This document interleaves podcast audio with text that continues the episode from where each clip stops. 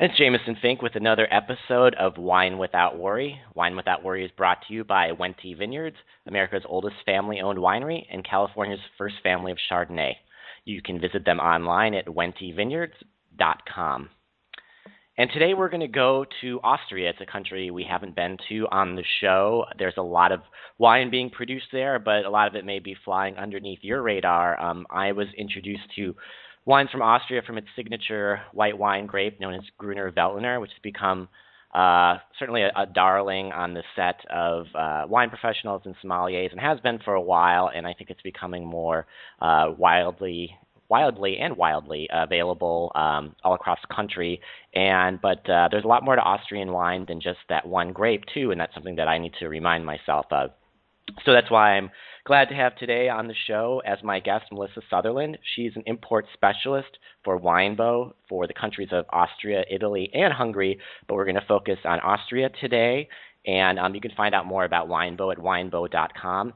And my first question is, um, Melissa, I was introduced to Gruner Veltliner as uh, a, a, very light, dry, refreshing kind of uh, oaky Chardonnay alternative. And um, I was wondering if you could just talk about the popularity of that kind of Gruner Veltliner, and then we'll delve into uh, the, the, the world of Gruner Veltliner. For sure. Hi. Well, thank you for having me on. Um, firstly, I, you know, I want to say that um, uh, I like to think of, of Gruner Veltliner uh, and, and, making sense of Gruner Veltliner's multifaceted styles as as, um, as as as into three categories. I like to think of it as sort of that modest style that that you talked about, um, the snow oak, this light, this refreshing, it's kind of like uh, a, a, a, welcome blast of acidity uh, is in the modest style, and then there's this monumental style that comes from another particular region, you could say, and then the mature style, and that gives you this really really this great idea that Gruner Veltliner can age. And so, you know, you, you think of these sort of like three levels, and and then you begin to think about like the different regions, and so the regional character and the soil type and the climate and the site's genetic material and the winemaker skill, and you're like, whoa, Gruner yeah. Veltliner has a lot of complexity going on here. You know, there's a lot to talk about here, and it deserves like serious attention. You know what I mean? Yeah. Am I even saying the name of the grape right? Now I'm all paranoid. Should I just call it Gruner, or how do you how how does it how is it pronounced? Um, I think that so if you okay, so you can say Gruner Veltliner, the the V is like an F, right? So you can say Gruner Veltliner. Uh-huh. Um, in Jancis Robinson's uh, latest uh, uh, tome that she pens with Hugh Johnson, The World of Atlas Wine, the seventh and, edition. And it is a tome. Includes, yeah, it is a tome. She actually includes in quotation marks Gru V. Um, I don't really refer to it as that. Um, I'll just say Gruner or Gruner Veltliner. I don't I don't like Gru, Gruner V or Groovy. Um, it's a little corny. Yeah, it's yeah, it's like it's like the latest thing that I just learned. The the nickname for Sauvignon Blanc is Savvy B. Oh, I was a little oh, confused oh, about I, all oh, that. I wish I could unhear that. That is that is that is truly awful. I mean, if it brings people to the table of um uh great white wines of the world, I guess I should be all for it. But something about it, um it makes me think of like a heavy D or Schoolly D, like some like a like some old eighties rap. But um, okay, okay. But but anyway, back to um, which I will just call Gruner. Um, so there's you know like that light and lively style, but there's also it can be a grape with uh, a lot of richness and texture, and one that can age for years. Can you talk about? Um, I mean, there's like couple, there's like three. Is it three levels, and one involves a, a lizard, right? Sure, yeah, absolutely. Well, so specifically, that's the Wachau. And so the Wachau, if you will, is like the Mount Everest, if you will, of Gruner Veltliner, right? And um, so um, the Wachau has various soils and, and, and terraced vineyards, and the Danube sort of has thrust itself, you know, through this valley to create all sorts of different soil types. So, so you're going to get, you know, along this valley, um, multifaceted Gruner Veltliners. And um, this particular area is um, uh, is, is fabled and storied for some of the most monumental Gruner Veltliners and some of the most ageable Gruner Veltliners um, that that uh, have that, that we as, as wine drinkers and wine professionals have been exposed to.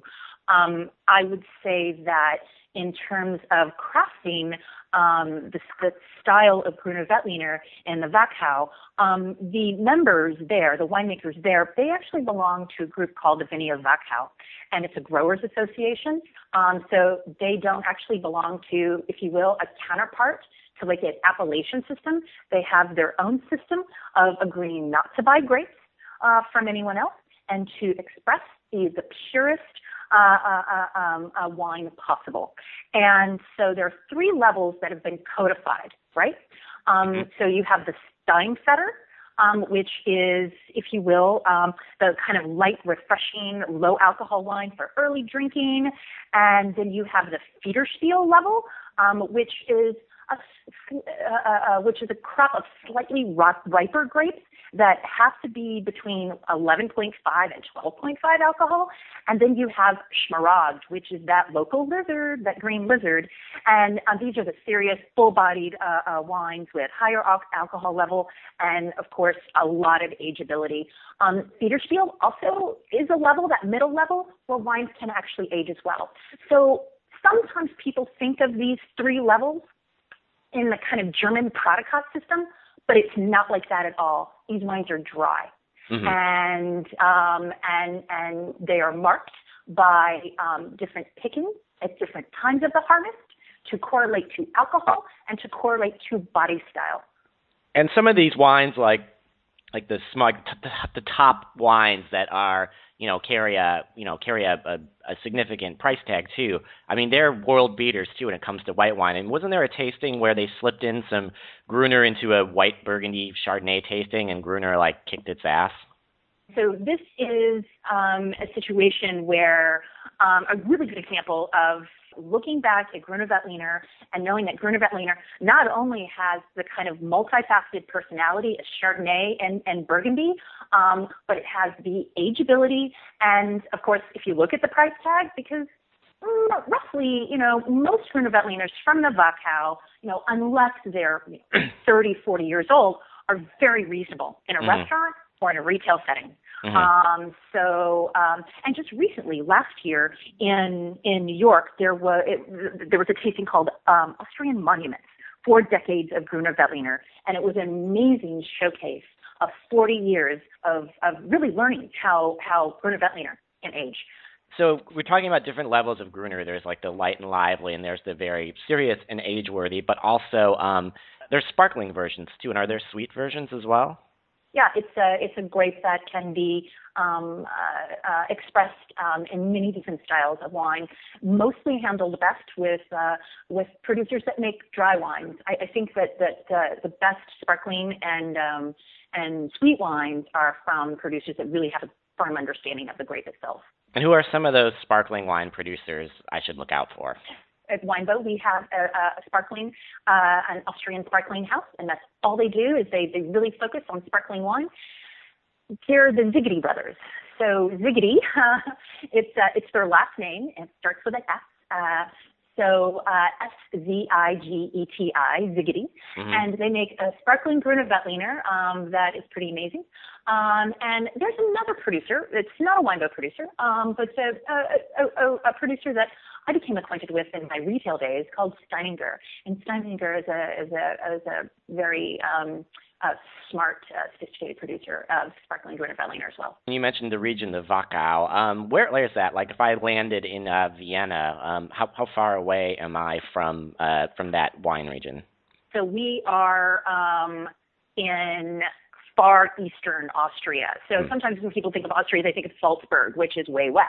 Mm-hmm. So we are close to we are close to Hungary. When you think about the wine growing region in Austria being far eastern Austria, close to Hungary, I also would like to talk about how at this point we are very far away from Germany.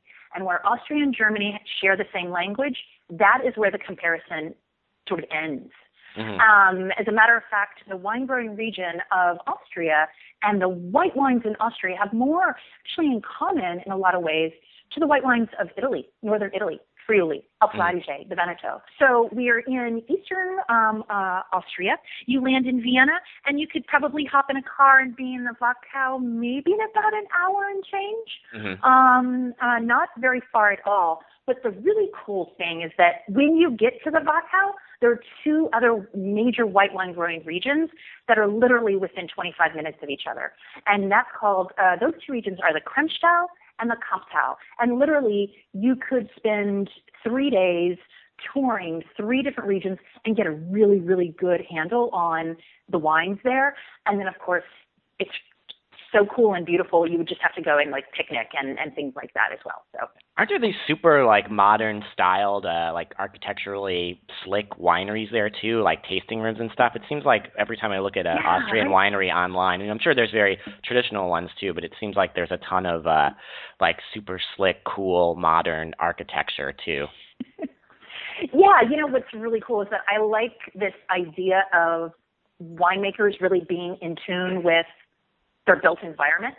And I think that, for instance, Fred Loimer, uh, one of our, you know, uh, producers in uh, winemakers, growers in the Kamptal, um, has a, uh, architecturally speaking, a very sort of contemporary winemaking facility. Um, and I think that pressing um, a minimalist approach um, and his idea of working with this architect to create a very stark minimal environment really speaks to his philosophy as a biodynamic winemaker. And of course, you know, we're in Austria. We're like there's you know, just this, you know centuries of history with winemaking and with art and with I mean, of course, you know, the monasteries there as well. Um, I think that this idea of creating and building things that somehow fit within the the the history and those the centuries of all of that art somehow um, is not so modern and not so contemporary. Mm-hmm. So it's nice to to to see that sort of contemporary architecture. I feel. Yeah, absolutely. And um, we've talked a lot about Gruner Veltliner, but there's certainly a lot more. Um, white wine grapes of, of, of note there. One that I've really enjoyed is um, the Rieslings from Austria, and I've written about a couple of them, including yeah. Loimer, on my blog at jamesonfink.com. Actually, I wrote about it pairing it with a a green bean casserole pizza made by a recipe from uh, Natalie Slater from Bake and Destroy, which happens to be vegan. So uh, Austrian uh, Riesling and vegan green bean casserole pizza. Put that put that on your mm. list. But um, talk to me. What makes Austrian Riesling distinct from, let's say, Germany or, or anywhere really? What makes it distinct? What are you getting yeah. when you usually when you pick up a bottle? Well, first of all, for, for the most part, um, uh, the, the, the big difference is that Austrian Riesling is dry. Can we all say that in unison? Yeah. um, so so um, so we're looking at uh, a wine uh, that is fermented to, to dry, where where residual sugar is, is is low, and so the residual sugar would be, of course, if the fermentation was stopped a little earlier, or if you know grapes are, are picked later. But um, so uh, ferment, fermenting until dry. Another thing is the soils are hugely varied in the Kamptal, for instance, when we were talking about Fred Loimer, um, there's a lot of primary rock uh, there. Um, there is slate and gneiss. Um, so gneiss is this metamorphic rock, and um, these these these areas of primary rock are um, great areas, um, are very good poor soil conditions uh, that, in a lot of ways, uh, don't store a lot of water, right? And so when it warms up and it cools down quickly with those temperature fluctuations, um, these wines uh, then result into sort of these delicate, finely chiseled and, and, and kind of nervous and delineated wines. Uh, so for me, highly chiseled wines that Rieslings that happen to be dry um, and also medium bodied, I think go a long way um, of giving a lot of pleasure when it comes to like let's say vegetables or vegetarian dishes or sort of not meat dishes. I mean, clearly they go well with all sorts of pork products and all mm-hmm. and the very like pork uh, renditions of pork in Austria. Um, but um, there is a lot of tension and a lot of interest and, and, and true Riesling character that comes out in those Rieslings from the Kamptal, the Kremstal, and of course the Wachau um, uh, being a very, very special place for Riesling as well as Veltliner. So uh, Austrian Riesling, whether you're vegan or paleo, uh, it will it will match your preferred lifestyle and cuisine and uh, ethical beliefs. Absolutely, because everyone listening to your, despite everyone listening to the podcast, right, is is probably are omnivorous drinkers, even if they're not like you know omnivorous eaters, right? right. Yeah. Yeah. I uh, I I try to. I I, I mean maybe I'll do a paleo show. I've done a I've done a ve- well a half vegan show. But um, speaking of of food, um, one thing I was reading about was asparagus, and I really um I'm really sick of people saying like, oh, it's so hard to pair wine with asparagus. I think it's just an old saw and a crutch, and it's not true, and it's lazy, and it's I can't believe people are still teaching that, but um, there's a real affinity for um, uh, asparagus in Austria and to drink uh, white wine with it. Can you talk about um, uh, Austrian wine and asparagus and their affinity? Sure. You know, I, I, I wish I could actually like nail down the science behind this and I know there are quite a few people that have probably done that but um you know I would say that for the most part with Gruner Veltliner the character of Gruner Veltliner its fruit character um and this kind of herbaceousness and this kind of with a little bit of a citrus and orchard fruit and and of course its acidity and ex- texture kind of just kind of match I would say they complement each other.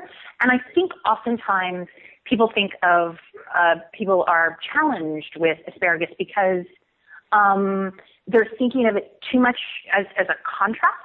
Mm-hmm. And and so Gruner Veltliner and asparagus just have this uh, affinity to each other, and I think it works because of the phenolics in Gruner Veltliner and its arom- aromatic uh, expressions and um, and its its inherent herbaceous uh, character. Yeah, I agree. What are some um what are a couple other white wine grapes that are maybe a little more under the radar from Austria that you think um we should be checking out and drinking? I kind of geek out over this grape called Roter Veltliner. Now, Roter Veltliner has nothing to do with Gruner Veltliner, uh-huh. but what's kind of cool about it is that if you know about Gruner Veltliner, then you can at least you can at least say, oh, Roter hmm, that, that's intriguing. Hmm, I know Gruner. So they have nothing to do with each other. And as a matter of fact, Roter is a red skin grape that is vinified white. Huh, it's like so, Roter, like R O T E R? R O T E R. Okay. And uh, so it's vinified white. And so a number of producers make it. My favorite producer uh, produce it. Um, uh, my favorite producer is Mantlerhof.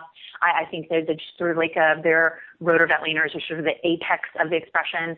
And um, so for me, um, I enjoy white wine uh, um, uh, very, very much, oftentimes more so than red.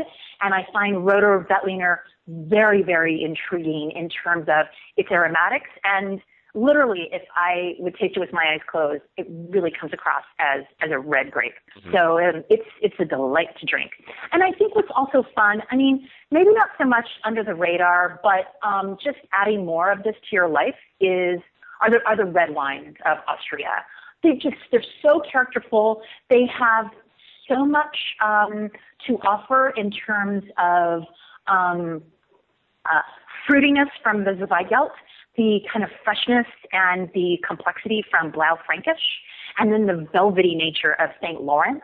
And um, and I just feel that that trilogy, that workhorse of those three grapes, are just a lot of fun to drink, a lot of fun to explore. And if you're into the diversity of the globe and what the globe is offering you in terms of wine, definitely ground zero for red wine in Austria is Burgenland, and you need to get your hands on some of those wines. Yeah, I'm a big fan of uh, Zweigelt, um, and I guess it's sort of like Gruner, where um, I'm only aware of. I mean, I love like the super fresh, easy drinking ones that come in a liter that you slightly chill. Um, what like if people drink like let's say if I was a like a I don't know a Pinot Noir drinker or something, Zweigelt is that something I would I would dig or should explore? If you're a Pinot Noir drinker, I would drink St. Laurent. Okay. And what is St. Laurent? St. Laurent is um, just a, a, it's a native grape, and okay. um, it really has this velvety character. It has a deeper, uh, a, a deeper, um, I would say, fruit expression. Um, the fruit kind of lends itself to maybe more of a a, a severe co-Sonoma drinker in some ways, um, kind of maybe meets a little bit of uh, uh, uh, Pinot Nero from Italy as well. So you get that kind of earthiness that comes out too, as opposed to just fruit. Um, if you like Gamay, um, and you really like cru Beaujolais, um, I would drink Blaufränkisch. Blaufränkisch can also, for some producers, like one of our producers, Paul Achs, really also come off as very much influenced by Burgundy in a lot of ways. And then Zweigelt, I just, I, I've convinced a few people of this, but Zweigelt for me, if you're really into Chianti Classico or like mm-hmm. true real deal Sangiovese, I think of Zweigelt in that same way as Sangiovese. Yeah, and then are, uh, is it like, uh, let's say, Riesling or Gruner Veltliner, where there are sort of levels of different red wines? I mean, it's not just uh, it's not just Zweigelt as a, a daily drinker, kind of simple, fun, fresh wine. I mean, are there? Talk about like sort of like the like what's happening on sort of the upper end of red wines in Austria, and are people getting uh, excited about those? For sure, yeah. Um, yeah, so Paul Achs, who I mentioned, uh, uh, we have two producers from Burgenland, Paul Achs and Gernot Heinrich. Um, uh, Heinrich is a sort of red wine master. That's pretty much all he does. He, he makes a bit of, of, of white. Um, so what we're looking at here um, are uh, both Blaufränkisch and uh, expressions of Zweigelt that are coming from single vineyards. So um, in Burgenland, there are a few appellations. Um, and so for Blaufränkisch, Gernot Heinrich is making single vineyard um, expressions um, from the Leithaberg. And so the Leithaberg is right near this shallow lake called uh, the, Neuse, uh, the. This area of Burgenland is the last remnants of the Alps.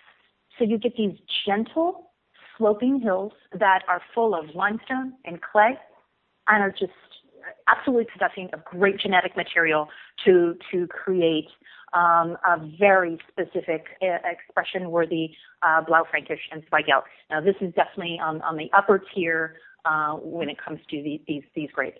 So you can have everyday drinking Zweigelt, and then you can have and, and Blaufränkisch, and then you can have, of course, if you think about it in the appellation Village way of thinking about Burgundy, you can have that as well. Mm. And have you had the chance to drink a lot of um, like like older vintages, or how how do these red wines age? Yeah, yeah. So um, I haven't. I've actually had more white wine, uh, older white wine, mm-hmm. than I have red wine. Um, and I would say that I've only had reds from Burgenland that that have been about 10 to 12 years old. And I would say during this time, um, and over this course of time, that there's been a, still a lot of experimentation. There's been a lot of experimentation with barrels uh, and barrique and toast levels. So I think that a number of producers are coming into their own.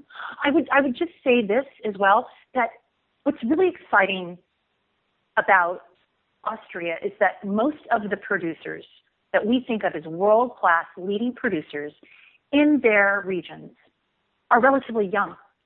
They're between the ages of, let's say, 26 and 50. Mm-hmm. So we're dealing with a very young crop of of winemakers that have clearly a number of vintages under their belt, but they have so many more to go. And so uh, the ageability of of Blaufränkisch for me is, is very interesting and and but again, I only have about 10 years right. 10, a decade, uh, uh, people aren't going to find much out there um, in terms of um, older wines as well. Um, but they're bu- being built now for the long haul. So it's going to be a very interesting time for us drinkers. You know, the next 20 years is going to be amazing. So very cool. And one last thing when you talk about this younger generation is that it seems like a lot of them I don't know if it's maybe yeah, obviously you can tell me more, but is Austria like really focused on organic and biodynamic uh, ways of grape growing and farming, and biodynamic being sort of like a very holistic, uber organic, somewhat mystical system um, of grape growing. I've, I've talked to uh, Katherine Cole, who wrote a book about biodynamics in Oregon, and you can uh, find that on my blog at jamesonfink.com too. But um, is it is there something about Austria? Is there is there, is it is there a much more emphasis on organic and biodynamic um, grape growing and winemaking there? For our producers um, at, at Winebow, we have a we have a very uh, tidy uh, um, stable of world class winemakers, and um, nine, and um, more than half are practicing biodynamically and organically. And and for them, you know, for their philosophy, um, it is about um, first and foremost quality. Uh, it's not about anything else. Mm-hmm. It's not about dogma. It's not about Steiner to a T. It, it's it's really about can I practice? Can I have a set of standards that I can practice that lead to the quality that I'm looking for? The focus is on the products and the processes within agriculture, and they're constantly searching for this, the high quality that is associated with the connection uh, for um, uh, this connection with earth and with nature, and with, of course, themselves and their intervention as humans. I don't know if anything can ever be, you know, or natural, for instance, because the very nature of winemaking is is not. It's an intervention. But um, but there is a Fred Loimer and Gernot Heinrich and Paul Achs. These producers um, really um, look at um, their land and in terms of biodiversity and plant care and their compost management and you know their their preparations, and then of course you know they're working manually uh, in the vineyards, and and then of course in the cellar. And the diversity of course in the cellar with barrel and wood and concrete and clay, and so um, quality first, and then respect for you know nature and and and themselves, and and I would say that in in terms of wine production, we can think of Austria as just being a little bit bigger than the Loire mm-hmm. In terms of wine, of total wine production. I think it goes to um, to their credit that they want to um, really um, practice organically and biodynamically in their community. And I would say that, sure, I would say that it's it's it's probably the best way to be producing wine uh, um, in in under certain conditions and in those conditions as well. Yeah, there's definitely a lot of um, exciting things going on. And you're right; it's a younger generation, and you know, when I think about what we've talked about in Austrian wine, you know, people can get in, involved in it and get interested in it and explore it and start out with those uh, light and lively Gruner Veltliners. But like you said, um, there's that's just the tip of the iceberg. So um, Thank you very much for being on the show, Melissa. I encourage everyone to go out and buy Gruner Veltliner and Riesling and explore the red wine grapes. And um, you can find a lot more information about uh, these Austrian wines at winebow.com. And uh, thanks so much for being on the show, Melissa. Thank you. It was such a delight.